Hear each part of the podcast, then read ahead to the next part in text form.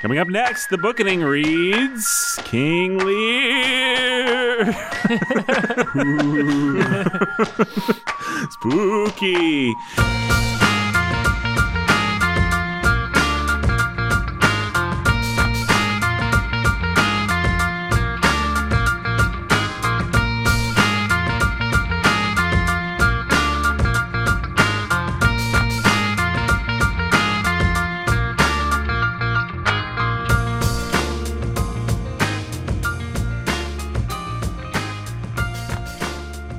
Hey, everybody, welcome to The Bookening. This is Nathan Oberson, your humble and obedient host. I'm joined by the pastor who's a master of reading. It's Jacob Menzel over there. He's got My Soul Among Lions shirt. Their new album's available. How you doing, Jake? Doing well.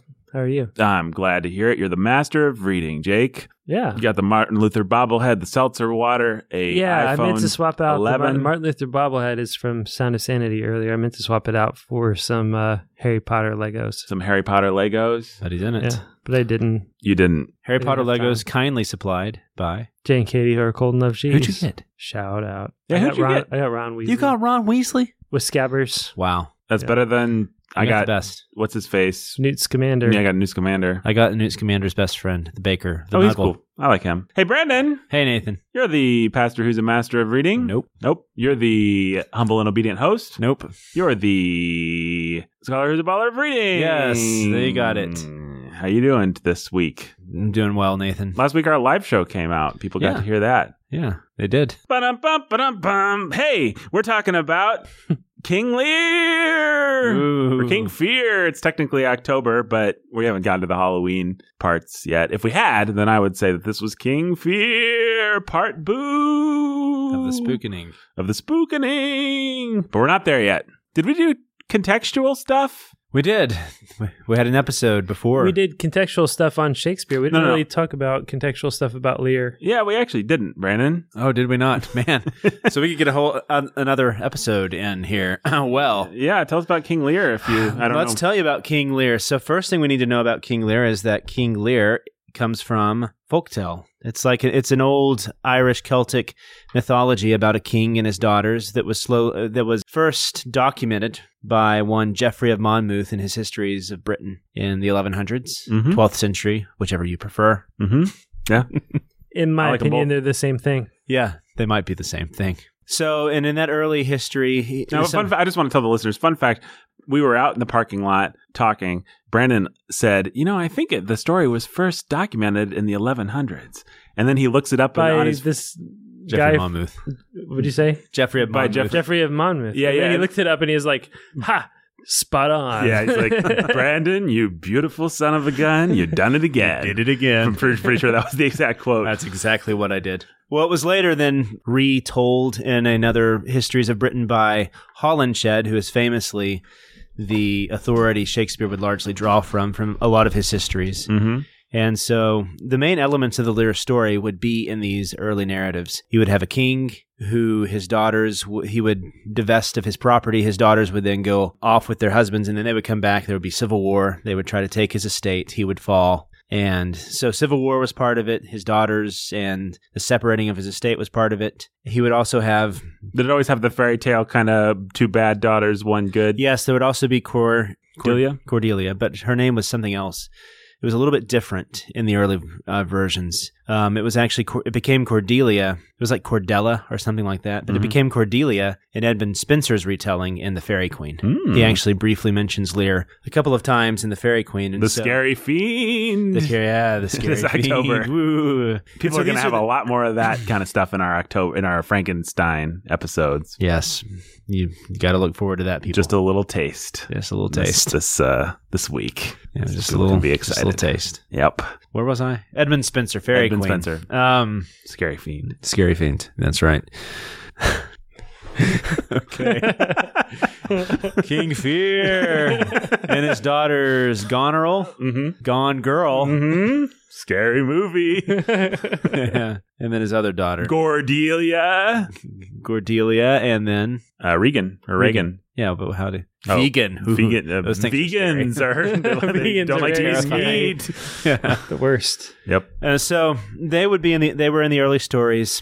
One of the significant differences would be that Cordelia, Cordella, whatever her name was in the early v- uh, versions, commits suicide. Hmm. She stabs herself in the earliest stories. In Spencer's version, she adds a rope, so she hangs herself, which is what Shakespeare would borrow from. And then um, there was also in 1605, there was a play written called King Lear, L E I R. That was not nearly, I mean, we don't really remember it at all. We know that Shakespeare drew some things from this play as well. But we have all these sources that he was drawing from for as far as the themes of madness and kingship and love and filial duty, all these things that we see throughout Lear. There was a really important uh, volume of essays translated from the French. I forget the translator, but it was from Montaigne.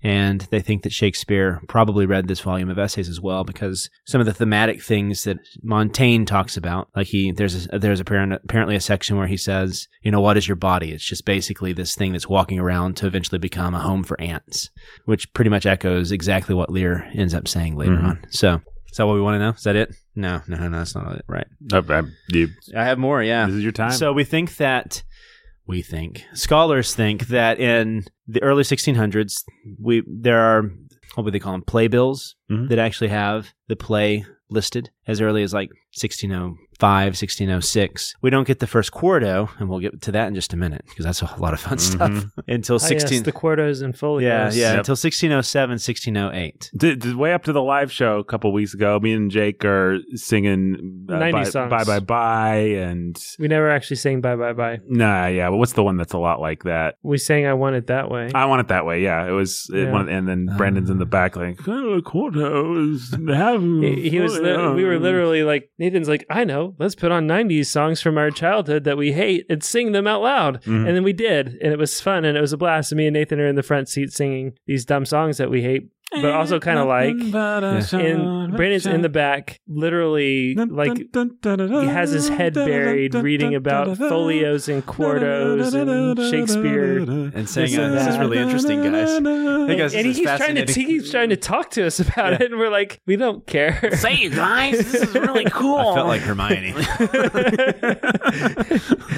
Can't you see we're just sort of enjoying this car ride? Yeah. Yeah, that's fucking all right. But uh, Quidditch. Come on, guys. Should be studying for our owls. All right. Uh, Mm. Brandon aced all of his owls. True story. that's right. I'm in the Ministry of Magic now. yeah, and I was just chosen Nor. to be great and am for some reason. Wait, am I just your like best friend sidekick? No, you can be. I'm not sure who you're How gonna come do up with. I get myself out of this one? who could I say? Bill. You can be. Bill Weasley's pretty awesome. No, there's got to be someone. Severus Snape. You You can Yeah, be he's Jude Law as Dumbledore. How about that? That's pretty I cool. like that. Yeah, Jude There Law's you pretty go. cool. You're Dumbledore. Yeah. yeah. Quartos, folios. Gordo. Let's actually take a pause. All right. Real- A quick sidestep.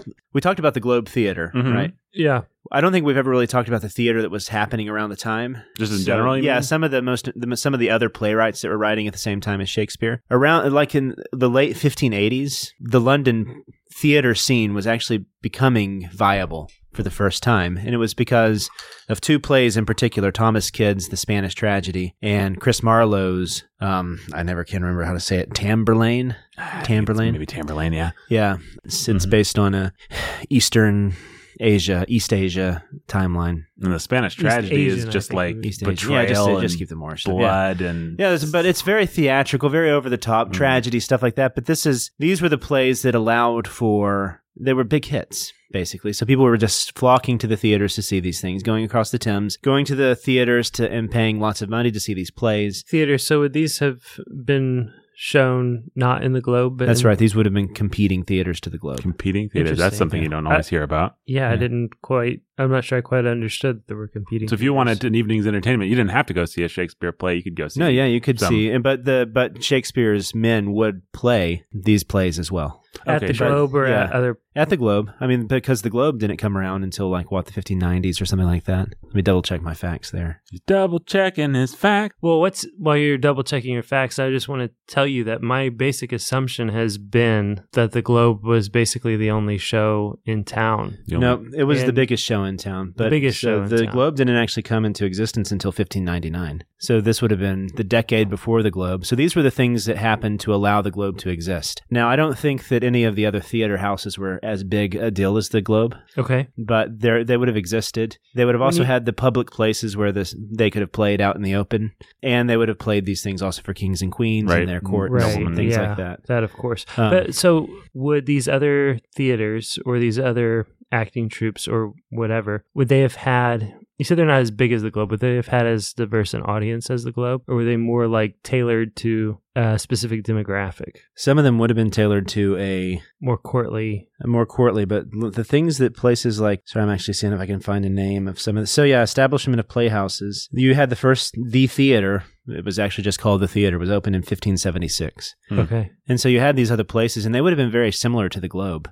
Not maybe not as big a capacity. The Globe was big, Mm-hmm. Uh-huh. but they would have definitely been similar in the mix of people who would have been there. Would they have had their own uh, playwrights associated with them? Like yeah, Shakespeare Chris wrote- Marlowe would have been associated particularly with a certain play. I mean, I don't know which theater he was associated, but with. he had one that he yeah, had so troupe he was a that did rival his- to Shakespeare. Um, Another famous guy would have been was it Green, Robert Green, who Robert wrote Greene is a guy. Wordsworth of Wit or whatever, Mhm. where we first get a reference to Shakespeare. He made fun of Shakespeare as being the crow. The If Brandon Chastain from last episode is to be believed, then yes, yes, that's true. I am to be believed. good. So there we go.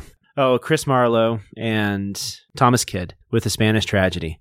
They write these plays, and what they share in common is they're beginning to elevate language and have tragedy and these uh, big spectacles that are on the stage. And this is becoming what people expect. It becomes really popular to hit. It's huge. And these things end up influencing Shakespeare with his early histories, with the early tragedies that he writes. So the- a lot of the influence we see in early productions of Lear would have been directly drawn from what people would have expected from.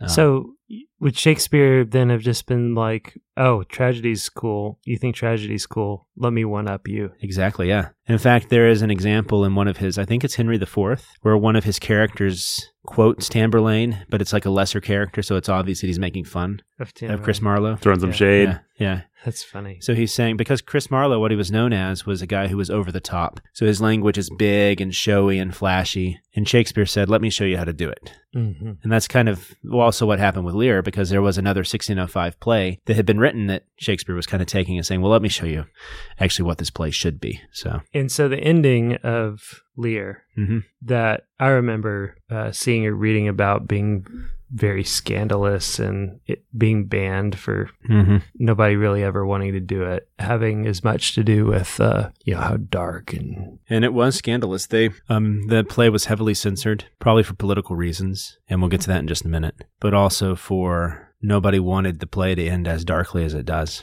because it's a very dark ending. I remember everybody wondered why does Cordelia have to die? Yeah. I remember and maybe you've said this before, but it strikes me as new now. But I remember I remember reading or seeing somewhere that Lear went out of production, uh, was never put on stage for a long time, Mm-hmm. Mhm. was then rewritten. Shakespeare's Lear in scare quotes that everybody knew was not Shakespeare's Lear, but had a totally rewritten happy ending or something like that. Is that There was a happy ending that most people would use for a while. okay? So Alexander, so the way it the way it happened was throughout most of the 1600s, when people would do Lear, they would change the ending, and Cordelia would not die. yeah. In 1623, so we can this and then Lear would also not die as And Lear also would Uh, either not die or he'd at least die happy. You seeing Right, 'cause Cordelia Co- was Cordelia Right, takes the over important because- fact Yeah. is that's Cordelia lives. Cordelia. That's that was the shocker because that's very. It seems nihilistic. It seems very so. And actually, by the time you get to the 1940s with uh, Samuel Beckett, those guys would take it with the theater of the absurd, and they would see in it nihilism, which you can definitely see why they so thought it was very nihilistic. Mm-hmm. Mhm. This ending with Cordelia just dying for no reason. Yeah, the I mean the stage is so littered with corpses that it just doesn't really matter. Oh well, great, the bad guys died, so did everybody else. I mean, it's and then just it kind seems, yeah, I mean, it, everybody but Edgar and it seems Uh, cruel, is what people and thought. It was a Kent- very cruel thing. of, and Kent's like, I'm gonna die in a second off stage. So yeah, Yeah, it's just let me like, just so- drag. it's all on you, Edgar.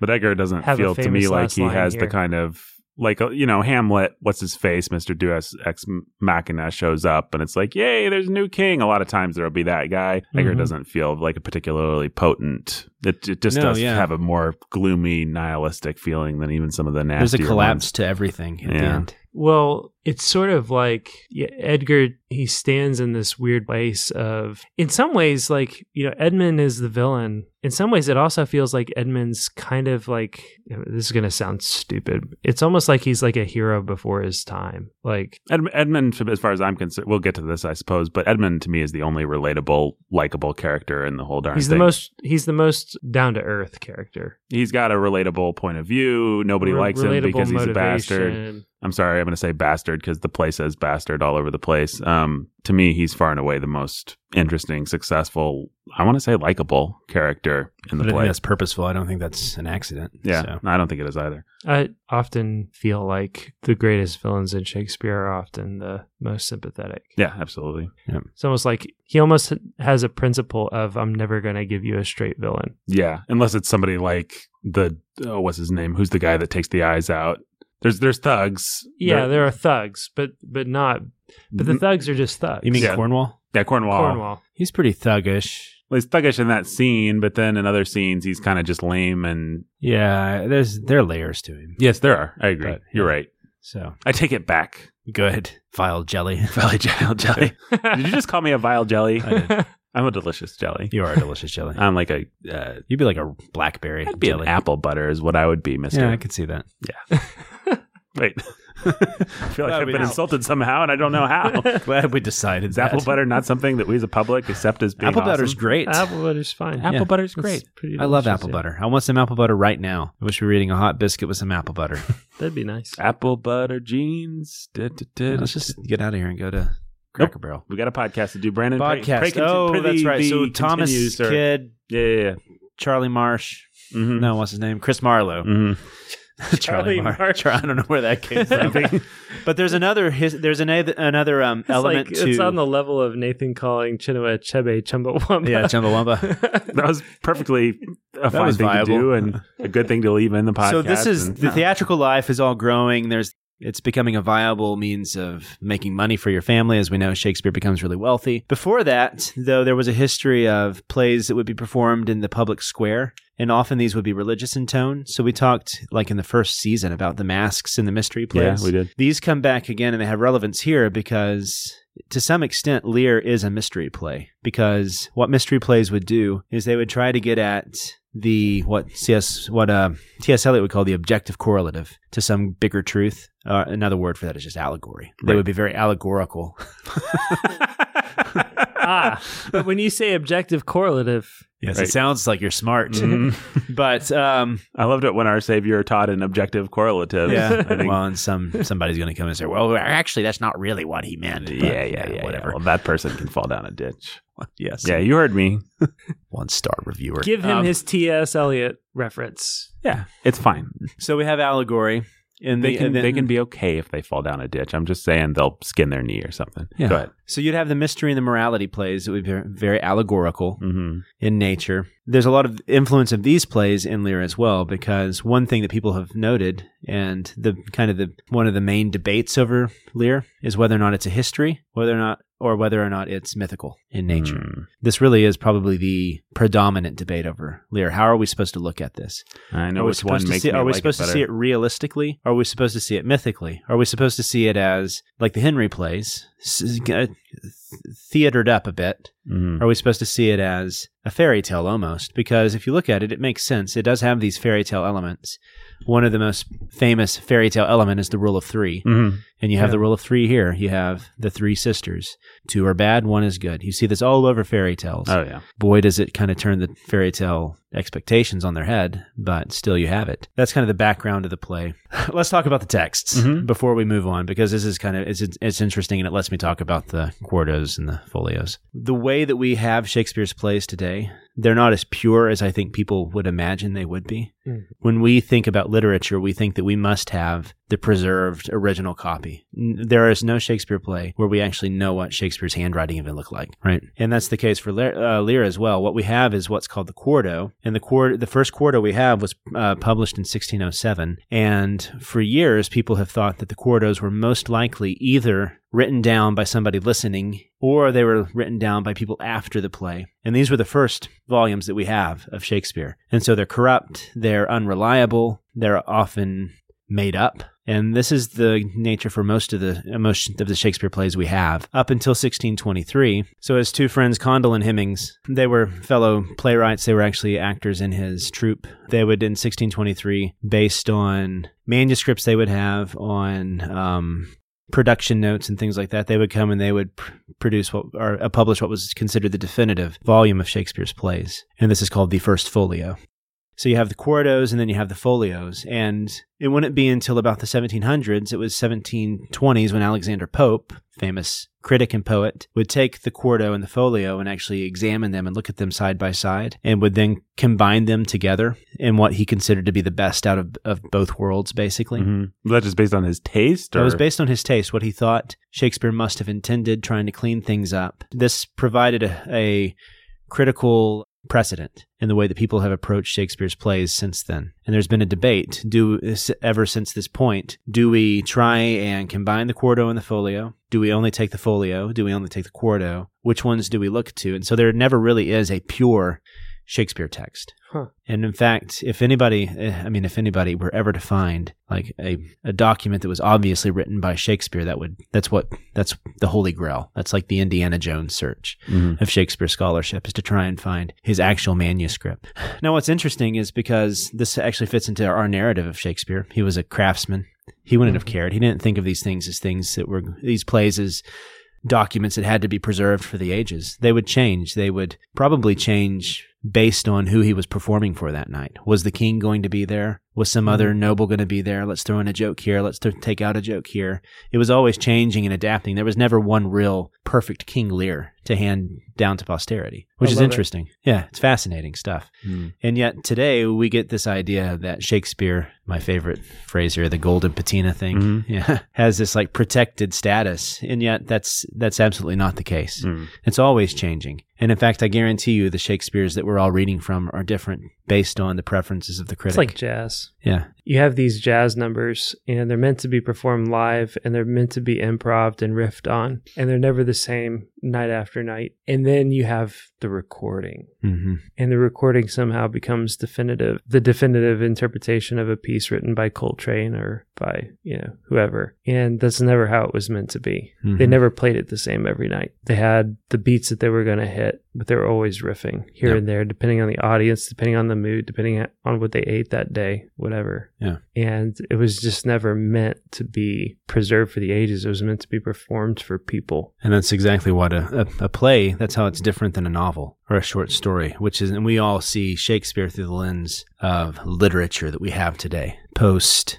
publication press, when you could have actual novels that would be set in their form and would never change. But these were things people would be, and even now today with movies and, and TV, Always changing and adapting and Yeah. tweaking and and so, but I mean, to that point, like in the 70s, you have the golden era of cinema. Like no one would ever think of The Godfather changing. Right. It's just it is what it is, a movie. It's, an artifact. It's this thing that needs to exist exactly as it is. Mm-hmm. So then you get these weird arguments about art as artifacts and people turning them basically using the word artifact as Well, as, As- an as an example, a nerdy example of somewhat, you know, George Lucas violated that principle. He decided he was going to keep revising his movies if for as Yeah, long as they were everybody under gets his really control, angry paid and for it. all the nerds made him pay. Yeah. Yeah. he was drug out into the street, tarred, feathered, rode out on a rail. But yeah, so but that's exactly what you would have with Shakespeare is every night it would be a different production, a different play, and he would adapt it based on who he was playing to. And so that gives people freedoms. And so one of the fascinating things with a Shakespeare play that I don't think we've talked about is that they have a history of productions, and those productions change based on their um, history, where they're being played, when they're being played. And so Lear became popular, especially after 1942 with World War II, because people saw nihilism in it. They saw despair. They saw a vision that matched the world of mo- postmodernism. I don't think that's necessarily true. But after that, you do get a lot of people who will produce plays where it's just very bleak. There's a famous 1962 production in London by the Royal um, Theatre where it was just an empty stage and they were wearing rags. Mhm. And so, um, kind of a post apocalyptic vision of what Lear was about. So, yeah. And so. That's con- that's more context for Lear itself. People are always trying to interpret it now with a very political bent. So Explain what you mean. Feminists, new historicists, Marxists get a hold of it, and they try to say that He's what dividing Shakespeare, the kingdom among women. yeah, what the, Shakespeare was actually trying to say was that the old patriarchy was inconsistent and had to collapse, and that anything based on an old system of monarchy would, in and of itself, eventually implode and collapse. Hmm. So- Oh, come on. Yeah. He gives up the old system and divides his kingdom among his daughters, and it all goes to hell. And then he rants about how their wombs should be barren and yeah. no issue should come forth. But that gets us up to the movie we watched. And you can even see with that movie, it was a weird movie because are we ready to talk about that? sure. We Is watched. that- the, if anybody doesn't know, we watched the the Anthony Hopkins one. It's on Amazon Prime. You can watch Yeah, it. we if you should- we have should two just- hours of your life to waste. Make to make Nathan's sentiments perfectly clear. Yeah. I think all of our sentiments more or less clear.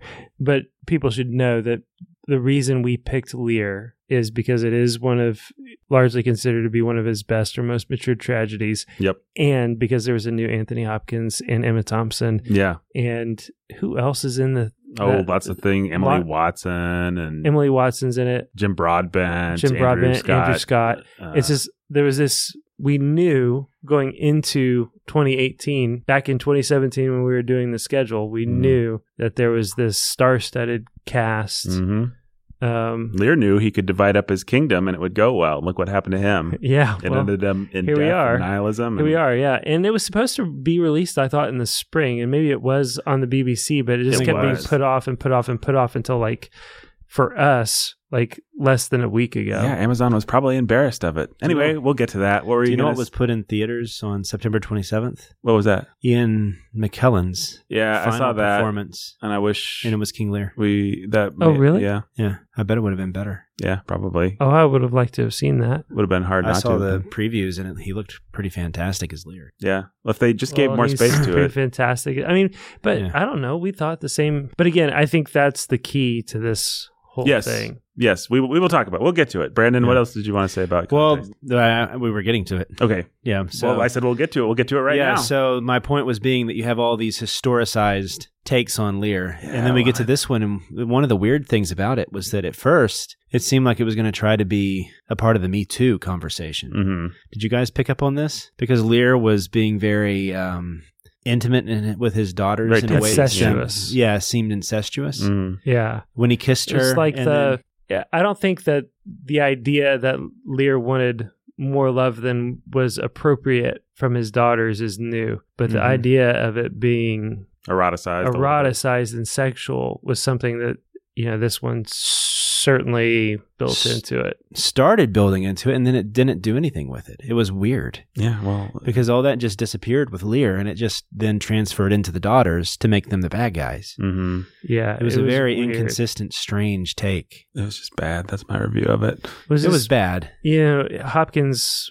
was part of his descent, his portrayal of Lear's descent into madness was sexual madness with his Yeah. daughters and also with who was it Kent or Gloucester? Mm-hmm. One of the two. Well, because he didn't have. Oh, wait a second. Is there anything else you want to say about context before we uh, criticize No. this stupid thing? That wa- that was a t- an, an intentional segue into this. Okay, okay, Yeah. and I'm ruining it. Um, well, let me continue ruining it very quickly. Oh no, there goes the baggage plane. Oh, it crashed. I guess we can't talk about baggage. Look, if you want to know about baggage, Jake just last week, last week's episode, he talked, he gave, gave some really good baggage. Jake loves Shakespeare. Go listen to that. You definitely want to listen to that at our Yeah. live show. I let me say one thing about that. Yes. When I say I love Shakespeare and Shakespeare meant a lot to me and was transformative, I mean freshman year Shakespeare. We read Romeo and Juliet, we read Hamlet, we read Julius Caesar, and maybe one other play. Like the stereotypical place. That's what we Mhm. read. And that's my baggage. And I did pursue Shakespeare beyond that after after that, but that's what I mean. I mean Hamlet. I mean Like Shakespeare, Shakespeare. Like Well, Julius the greatest Caesar. I hits. mean even I mean, that's- Romeo and Juliet. yeah. I mean the greatest hits. But if you say you loved the you love the Beatles, there's a big difference whether you whether what you mean is you love the deep cuts or you love Hey Jude. that's right. Mm-hmm. And what you mean is Hey Jude, and there's no That's shame in right. that, but it's That's worth, what it's I just mean. worth making note of. yeah I, that's all that's the that's what i'm doing i'm making note of the fact that when i say i loved shakespeare and he opened my eyes to some things and ch- changed the way i looked at the world i mean that i'd never heard a song like hey jude before Right. That's what I mean. And it's, you know, you discover, hey, Jude, your world changes. You see everything in color. Yeah. Brennan, anything you want to say about context, real quick? or- Well, I w mine was similar. I got s- into Shakespeare through Julius Caesar, Mhm. and then uh, Hamlet and Romeo and Juliet, the famous, the the big hits. But then I kept reading, and I, then I loved his histories, especially the Henry cycle. When I finally read Lear and The Tempest, those are the two that have stuck around with me, f- and uh, they are by far, besides the sonnets, my favorite things with Shake- that I can go back to with Shakespeare. Mhm. So those are my top. Shakespeare would be the sonnets, King Lear, and The Tempest. Jake's top Shakespeare. Certain of the sonnets, although I'll admit to not liking quite a bit of the sonnets. Oh yeah, some of the sonnets are awful. um, and Hamlet, and Yeah. I wasn't really a big uh, Romeo and Juliet fan. I did like, That one's so shoved down your throat in high school. It's hard to yeah, Mm. that and Julius Caesar. I just feel like it's it's a little bit. I like liked- 1984. It's a little bit. It's one of those. Where I it's liked just Julius Caesar when I read it in high school. I like um, Julius Caesar now. I resented it a little bit then. Just Well, I didn't, I, I didn't, I wasn't working from anything with Julius Caesar. Right. Mm. I was working with with a little bit with Romeo and Juliet. I liked, and I don't know, I liked the political intrigue and the. I thought the Taming of the Shrew was pretty hilarious. I liked quite a bit about a Merchant of Venice. yuck. Yeah, well, we can fight about that down the road. I don't even want to. I don't even want to do it. I'll go on record. I do not care for the Merchant of Venice. I it I find it incredibly off putting. Well, it's been years since It's just I've- about Christians being nasty to this Jewish guy, and it's supposed to be funny. It's just like yuck. I'm I'm allowed to be liberal PC once. I mean, on the bookening, all the non, you know, Well, I'm just gonna say it. I I'm sure I'm wrong, but it rubs It's- me the wrong way. well, it's been And I Um, hate the Al Pacino version because it tries to make it into a tragedy and pretend like Shakespeare didn't mean it to be funny. Oh, it's so sad that the way they treated Al Pacino. That's not how Shakespeare meant it. He meant it to be funny and for the Jew to be the villain. So shut up, Al Pacino version. Shut up, Merchant of Venice. And um, I'm not giving my baggage yet, so go ahead. You really like the Merchant of Venice. Good for you. well a long time. People can have different opinions about things. Jake's a racist. false. Mhm. Yeah, Jake's an anti-Semite. all I remember about the Merchant of Venice was that Portia was awesome and what do you say? Feminist. Hashtag feminist. Hashtag feminism. Yeah, Shakespeare, as we all know, was a proto-feminist. Have hashtag cross dressing, hashtag anti Semitism. as we all know, Shakespeare was a proto-feminist, anti-Semitic, Transgender. transgender baiting Um, baggage on Lear. I don't. I don't. I feel or assume like I've read most or all of Shakespeare's plays at some point. I don't have any strong memory of reading Lear or any performances, watching any performances of Lear before this. I'm I'm wondering. I I have half a mind to say that this is my first time with it. Although I feel like I also kind of know the story. Any further baggage from you, Brandon? no, All right. We got to talk about this movie. I didn't even necessarily want to talk about this movie all that much, I have to admit, because it just didn't interest me very much. I didn't even finish it. And What's I. what's f- funny? it Can if you'll permit me. no, go ahead. What's funny is that all the way up to watch watching this movie, I was like, "Well, we could just watch a different version. There are lots of great other versions." And Nathan's like, "No, I don't want to watch other versions. All the other versions are probably stupid. This is going to be great. This Yeah. is Anthony Hopkins. We're going to wait for this. We're going to wait." I was for wrong. it." I was wrong. I, I, I, I, I backed the wrong horse. boy, were I'll admit you it. wrong? What's that? Yeah. Boy, were you wrong? Well, Got us into this even some a little bit of scheduling. Yeah, yeah, no, and I'm, you know, I'll take responsibility for that. I, I was excited about this version. I think we all were, Yes, Um, that's true. yeah. but I don't want to pretend like I wasn't um, because I was.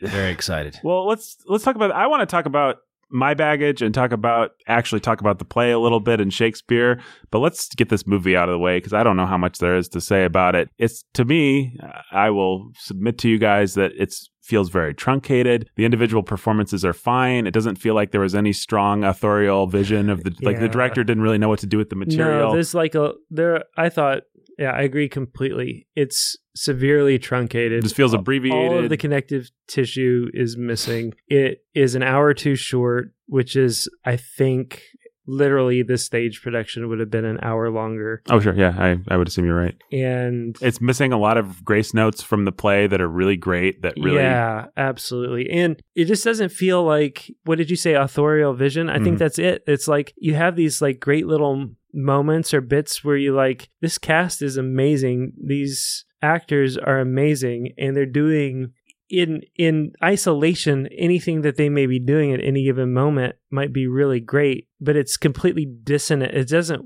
work It's like you're together. watching a It's trailer not, like- for a really super extended trailer for what could be an awesome. Like all these Yeah. individual moments are fine, but they don't add up to anything because there's no tissue Yeah. and because you need if you're going to watch a, somebody descend into madness, the movie just has to simply be long. You have to feel the descent. You have to see the gradations and the and it's, it's time yeah pass. instead of a descent into madness you just have a schizophrenic weirdo. weirdo like there's no descent into madness followed by an enlightenment it's just schizophrenia And I feel like the play, we'll talk more about the play specifically after we cover the movie. I feel like the play always already teeters on the edge of believability in terms of how the characters kind of zigzag around in their motivations and in their ma- it's like the play I is think already it's fair. stretching it is things. very fair And so for the movie to then truncate it further and abbreviate it further Well, just kind of makes nonsense Yeah. of and then it. you and then you see that, especially coming out with the two bad daughters, hmm Regan and Goneril, because their motivations are completely bonkers. You don't even understand. Yeah. With the play, they're consistent. especially ev- well everything with edmund is just like what Yeah. With the play, it's consistent. all of a sudden edmund's grabbing you know somebody's butt Mhm. Yeah. in the, in the movie it's like what Well, in the play, what you see is both of them are disappointed in their husbands, right and so Edmund naturally you just never steps in. see any of that Yeah, you don't see him slide in or taking advantage of the weakness or disappointment or frustrations they have with their husbands at all. Yep. You don't see him as being opportunistic or anything. What you see is all of a sudden he's just like hot stuff and he can just walk up to one of these women and grab their butt and she's going to like think, "Ooh, this guy's hot." yeah. Right. Which I submit to you again, the play is already pushing it in terms of the maybe we can argue maybe Brandon will argue against this, I don't know, but the the play I think is already I think you wanted to say is it historical, is it mythic or fairy tale? I want to answer it reads better as a fairy tale because I think that's the typical answer. yeah, the motivations are so over the top sometimes, Yeah. and kind of you have to accept that these these two women are suddenly both in lust with Edmund, and so Yeah. y- you're always kind of I don't want to say you're not breaking it, you're not Mhm. breaking, but you are suspending your disbelief a little bit and allowing the play to function as a eh, theatrically to be Well, a but, little I over mean, the top. Why it does work is you get the impression that Regan is the first one to actually lust after Edmund, hmm and Goneril does it because partly just because she's jealous Yeah. and she Mhm. wants, and they're both competitive anyways, hmm and they're going to eventually fight for the ultimate control of their father's estate. Yeah. because it can't remain separated. They're going to their husbands are going to war with one another. Right. that's that's echoed throughout the entire play, even though it never really happens because the king of France invades instead, and they have to join forces. hmm But everything's divided. Everything's it in tension, and that just naturally then comes up when the one sister wants Edmund, the other is going to fight her for him as well. So Yeah. there's some naturalness to that. Yeah, it, it it- it tracks. It's just it's just more a little bit faster and more colorful and more brutal than Mhm. real life usually is. I guess. Yeah, in the way that a fairy tale often Yeah, yeah, yeah. is. Yeah, I think I'm pretty. I'm much, not criticizing it. You understand? I'm No, I understand. just trying to describe it. Yeah, no, And- it's definitely every most of what happens in this play is heightened, and Mhm. and you see it in More so even than other Shakespeare or Yeah. Well, that's because the story is so complex. Like it's it's super ambitious. mm-hmm. Mhm. You just have to. But you take like my favorite Shakespeare play, which is far and away Hamlet. It's it's a slow burn. It's a slow compared burn, to and this. it all completely everyone's motivations make so much sense. And the fact that Hamlet waits the whole play to strike makes sense, and what his uncle's doing actually makes a lot of sense. And you can kind of see everyone's point of view, and it's really you know there's well, that's ghosts why and stuff, Hamlet's but- lightning in a bottle. Like Hamlet, people don't want to give Hamlet credit for being what it is because it's cliched. You know, to say that Hamlet's like the greatest, everybody wants to find something that's not Hamlet to say that it's the greatest. But the fact is, like Hamlet is lightning in a bottle. It's completely it, it completely tracks psychologically it's completely entertaining it's got really funny moments interspersed all throughout this very serious dark tragedy and it's it's like it's always got something for everybody while never losing the plot and while never stretching or pushing you too far And every time you watch it or read it, you will be like, oh, I forgot that that line came Exactly. Yes, that is Yeah. always what you. Lear has those Think. moments too. From it. Lear does, yeah. Yeah. Eh, well, every Shakespeare play has that. But Hamlet's like every Shakespeare play is like, oh, I didn't know that it came from th- that that line came from this play or was even Shakespeare. Like, there's always something like that that you forgot or that you didn't know. Yeah. What's the line? Uh, w- came into this world screaming to be on the stage with these fools or whatever the actual beautiful Shakespeare line is. Or there are always things like that. But Hamlet's like, Hamlet's got more of them, Brandon. It's got more of a what? What? It's got more more lines like that. It's got more of them. Yeah. Yeah, Hamlet's the most famous for sure, yeah, and for a reason. for a reason maybe. we don't think- have to. Let's not talk about Hamlet today. yeah. Uh, I mean, we can't. I do. watch I it. do think in the end, Lear. It's my favorite. Well, let me give my baggage, and so that we Yep. can actually talk about Good. Lear because we got to get to Frankenstein next week, I think. Yep. Um. So we're just gonna they're gonna make this episode a long episode, and we're just gonna we're just gonna we're gonna we're gonna maybe we'll all be dead by the end of this. Uh oh. Maybe Brandon's Cordelia, Jake is uh, Goneril, and I'm the fool. We don't know what happens. We to don't you. know what happens to me. We know Jake either poisons him, gets poisoned, or stabbed, stabs He himself. kills himself. And who did I say you were? Cordelia, so I I was- get hung. You get hung. Yeah. I think we think you get hung too, probably. Yeah, I read about a stage play where Lear ac- accidentally stabs the fool when he's. Yeah. he's It's one of the great mimed. mysteries. Nobody knows what happens to the fool. Nobody knows what did I watch or see that made me think that the fool committed suicide? I'm sure. Well, how There's a did he version where die he in does this movie? I couldn't figure out what was going on. He just died. Yeah, It's like he was like all of a sudden he was sick or something or had a heart attack or I don't even. You need to know have him what. at least cough into a handkerchief if you're going to do that, just to be like, oh, yeah. he's sick. It was random and weird. No, he just laid down and died. Like he was fine, and then he l- got into the ambulance, and suddenly he just laid down and died. And It there was was, a bizarre no choice. explanation. Yeah. it was bizarre. I wonder if they had to cut this movie for commercial restraints or like, were they just under some sort of restriction that made them have to make this movie suck? The BBC never does that to Not typically. not not to big productions, especially a, a production with a star-studded cast like this. I think it has to be the director's choice. Well, the director's an idiot then. Are we done talking Agreed. about this movie? I don't want Yeah. to talk about this movie anymore. Unless you guys have anything interesting to say about it. It's it was just I don't recommend that anyone watch I it. mean, can you think of can you think of a company that gives more freedom to just let things be what they need to be than the BBC, especially if you're gonna have a star-studded cast? Like, yeah, I, I agree with you. It's just the choices are so baffling to me that I want to say there must be some kind of You a gotta weird lay- something behind it. Um, obviously, the director couldn't have been this stupid. There must have been a suit somewhere. right, exactly. It feels like they had they must have had something good on paper at least, and then somebody Did you guys like the the the random? oh, You probably didn't get this far. There are these random like I finished it. Oh, I was saying to Nathan, he Oh, probably yeah. didn't get this far. The, the, the these random like shots of actual war interspersed Yeah. into the oh so with like this like, pretentious. it's like degraded footage of actual war scenes Mm. interspersed into this you know high def. It It was was pretty- so it was pretty cheesy. you know I don't know what we're gonna do. Yeah, We have to get we have three Shakespeare. I'm just going to tell the listener. We have three Shakespeare's that we've or three Shakespeare's, three Frankenstein episodes that we've alre- already recorded. If we were to do another Lear, one of those Frankensteins would get bumped into the month of November. November. But if people are okay with that, if our listener if you think our listeners can wrap our heads around the fact that we'll still be making Halloween puns in the first week of November, it might be worth just cuz we've this episode's already more than the length of a bookening episode. Yeah. We have a lot more to discuss. I'm fine with that. I'm also fine to just jumping to Frankenstein and jumping back to Lear. that would certainly make our lives easier. We wouldn't have to rush a Lear next week. we could actually watch some more Lear. Oh, that's good. We could watch the Ian McKellen. Let's do it.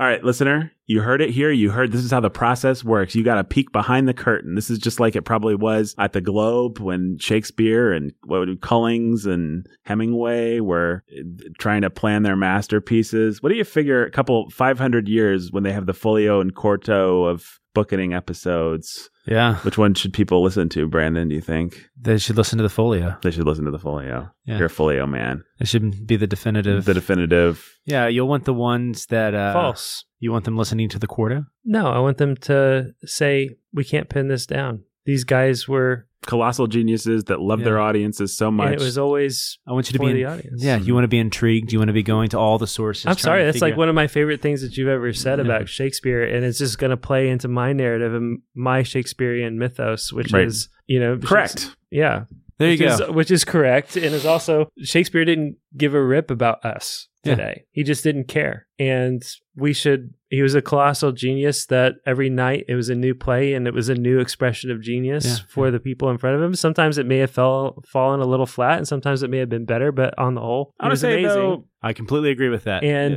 but I'll just still like read the us. folio.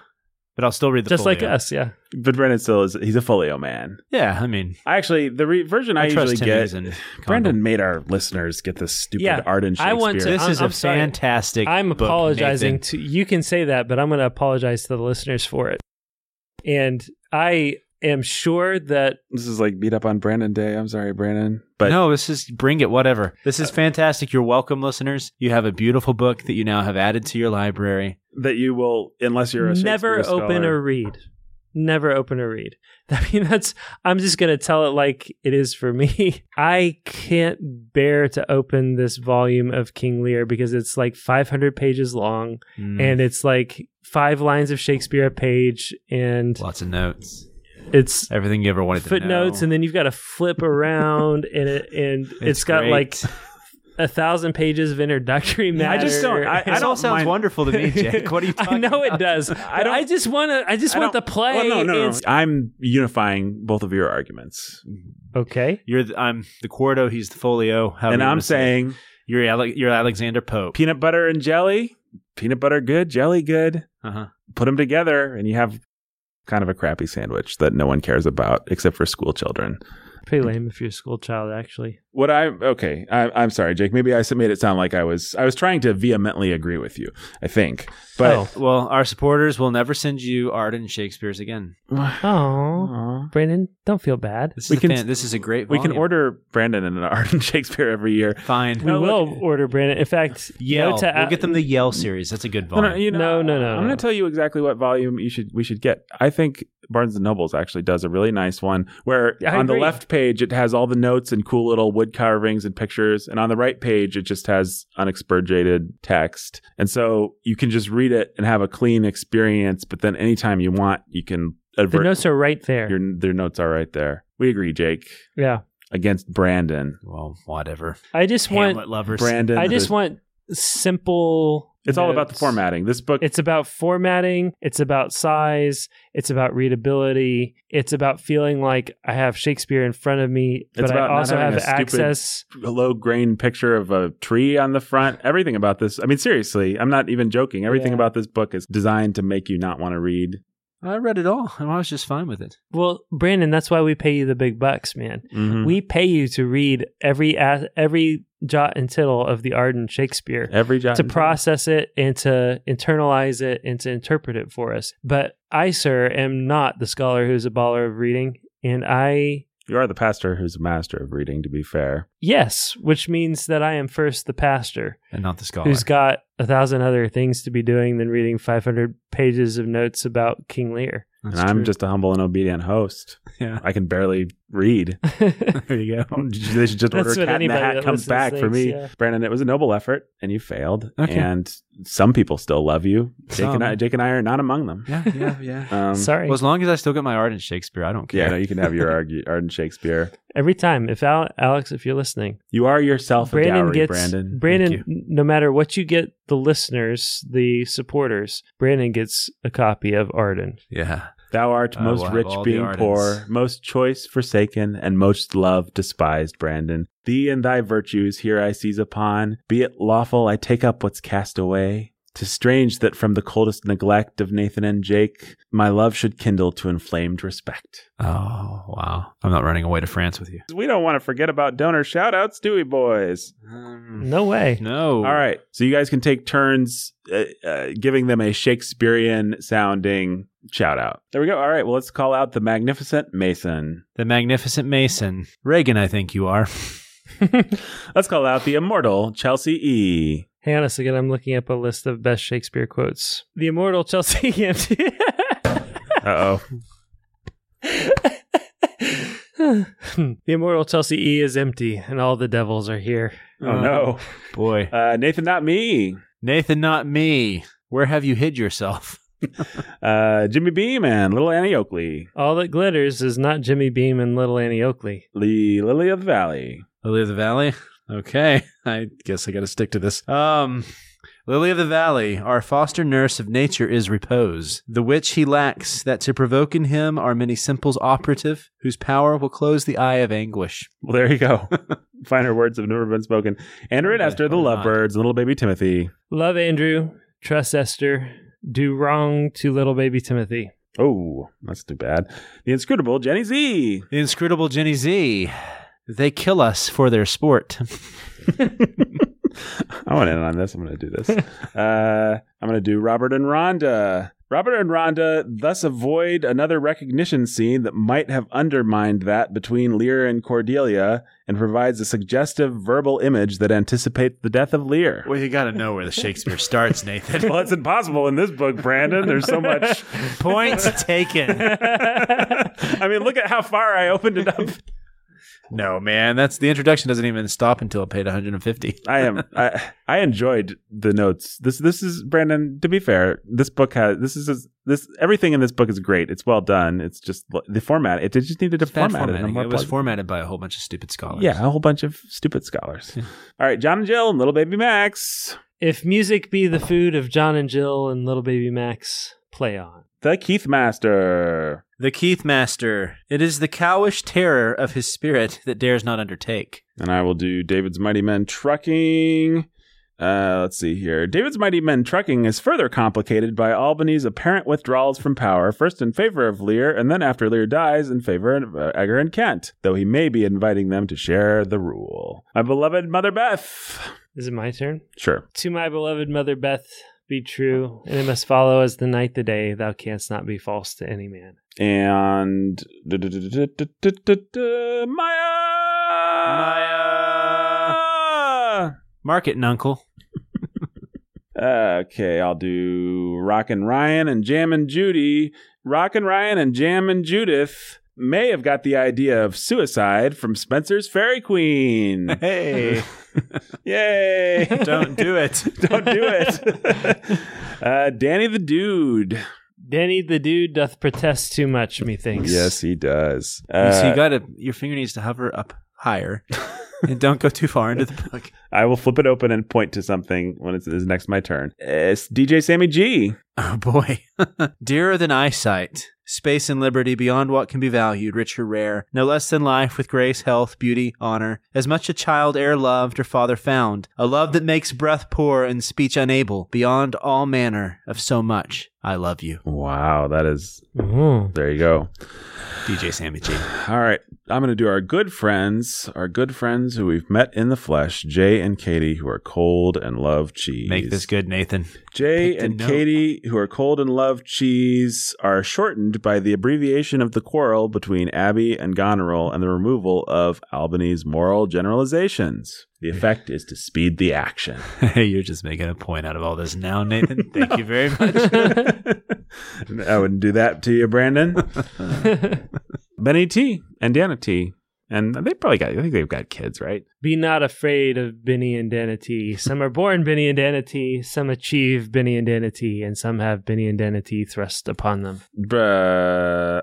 Ah. Eric and Catherine, the Lovebirds, the Little Baby Act. Eric and Catherine, the Lovebirds, and Little Baby X. I don't know if I can read that. Let me wipe it first. It smells of mortality. His hand, his hand. Um, let's see here. Sorry. So that leaves for me Professor X and Lady X. oh, they'll love one of your notes. um, Professor X. Professor X, because I would not see thy cruel nails, pluck out his poor old eyes. Good advice. Thanks for listening, everybody.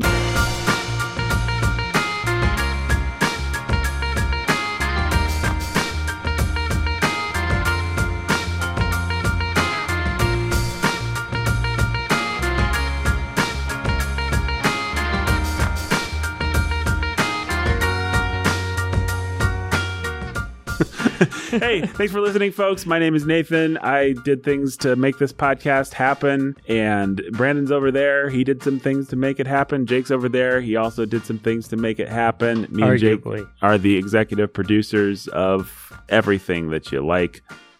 Not just Warhorn products, by the way. Literally everything that you like, me and Jake are responsible for. Pizza. Pizza,